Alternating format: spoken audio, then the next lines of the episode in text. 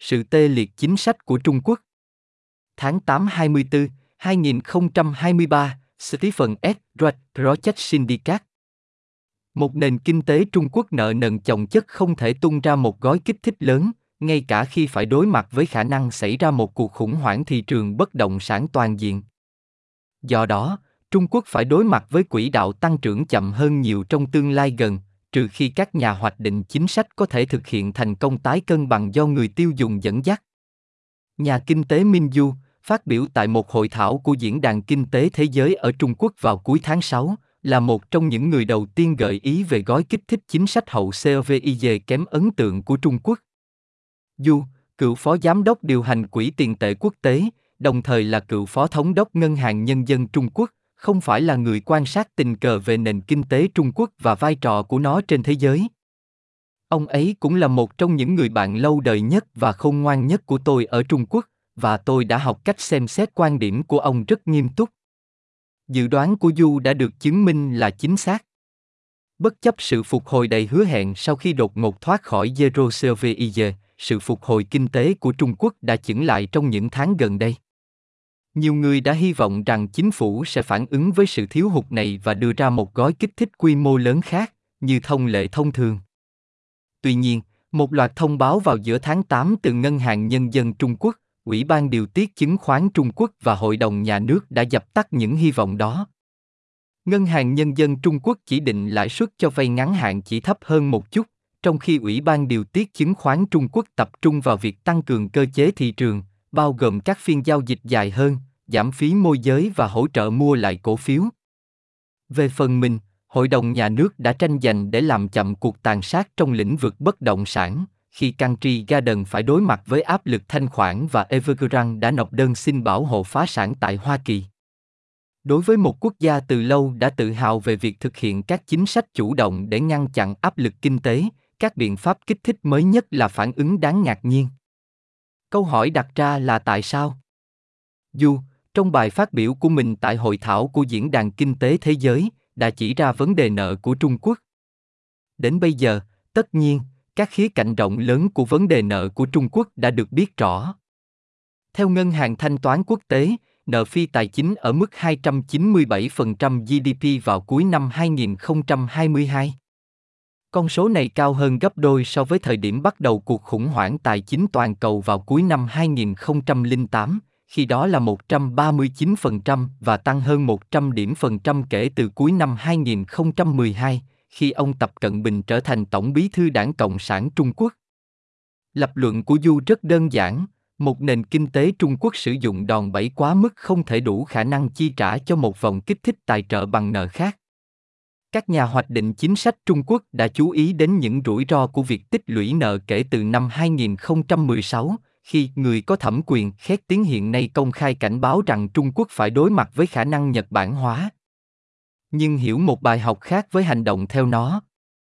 Trong khi Trung Quốc rõ ràng cần phải loại bỏ tăng trưởng dựa trên nợ, vẫn chưa rõ lý do tại sao điều đó vẫn chưa xảy ra. Câu trả lời nằm ở sự pha trộn của chu kỳ nợ Trung Quốc.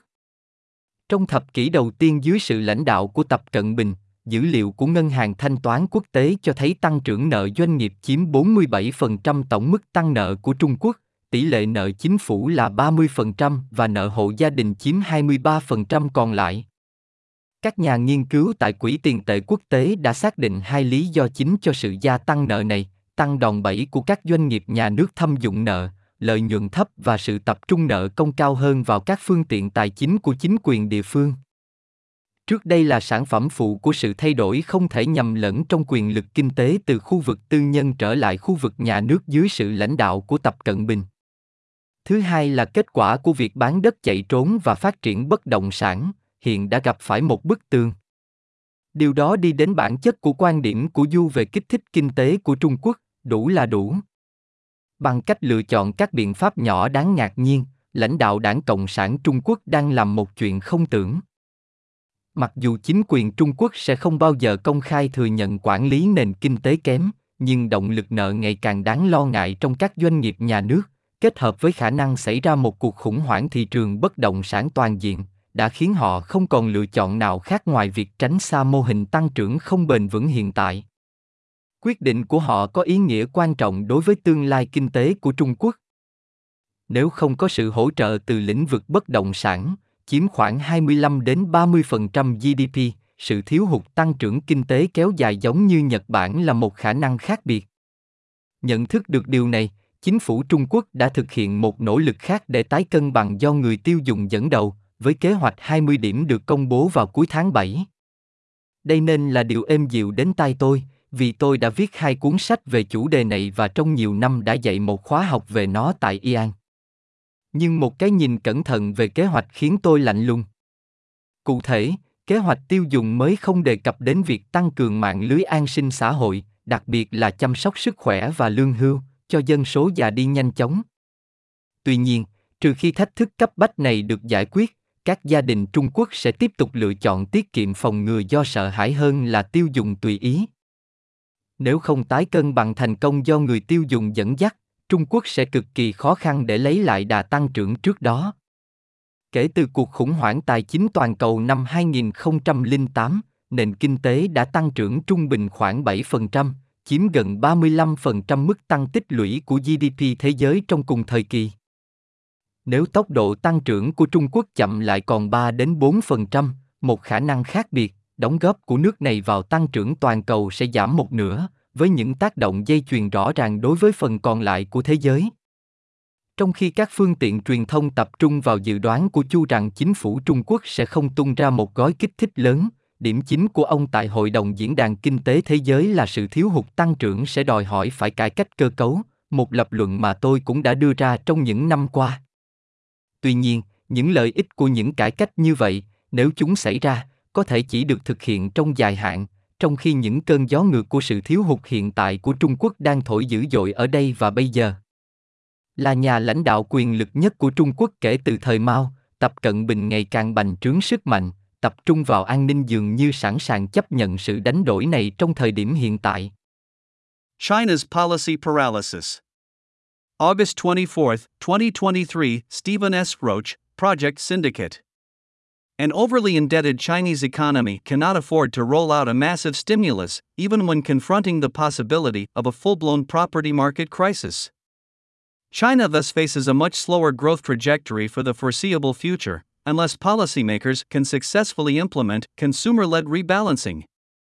Economist Min Zhu, speaking at a World Economic Forum panel in China in late June, was among the first to hint at China's underwhelming post COVID policy stimulus.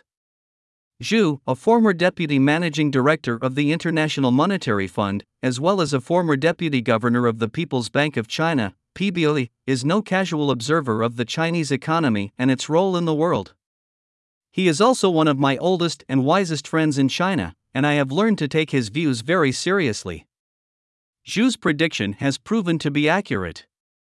Despite a promising snapback after the abrupt zero COVID exit, China's economic rebound has faltered in recent months. Many had hoped that the government would respond to this shortfall and introduce another large scale stimulus package, as is its usual practice. Yet a series of announcements in mid August from the PBOC, the China Securities Regulatory Commission, CSRC, and the State Council has dashed those hopes. The PBOC guided short term lending rates only marginally lower, while the CSRC focused on enhancing market mechanisms, including longer trading sessions, reduced brokerage fees, and support for stock buybacks. The State Council, for its part, scrambled to slow the carnage in the property sector as Country Garden faces liquidity pressures and Evergrande filed for bankruptcy protection in the United States. For a country that has long prided itself on implementing proactive policies to preempt economic pressures, the latest stimulus measures are surprisingly reactive. The question is why? Zhu, in his remarks during the WEF panel, pointed to China's debt problem. By now, of course, the broad dimensions of China's debt problem are well known.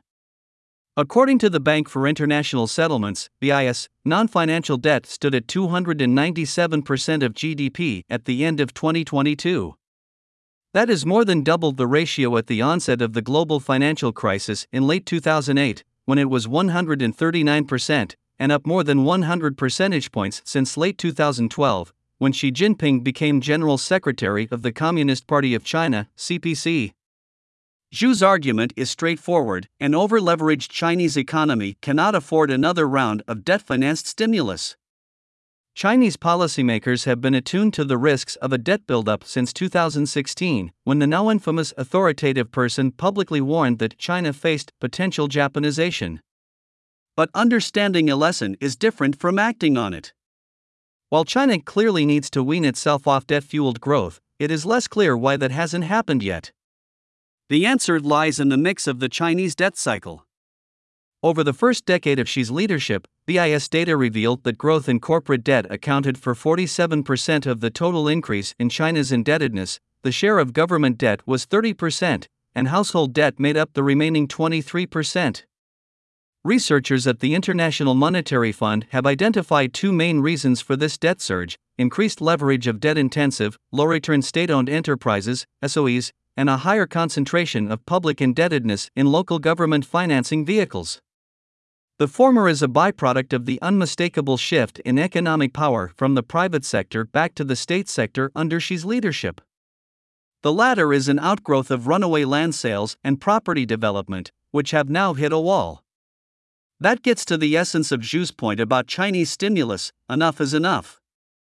By opting for surprisingly small measures, CPC leadership is drawing a line in the sand.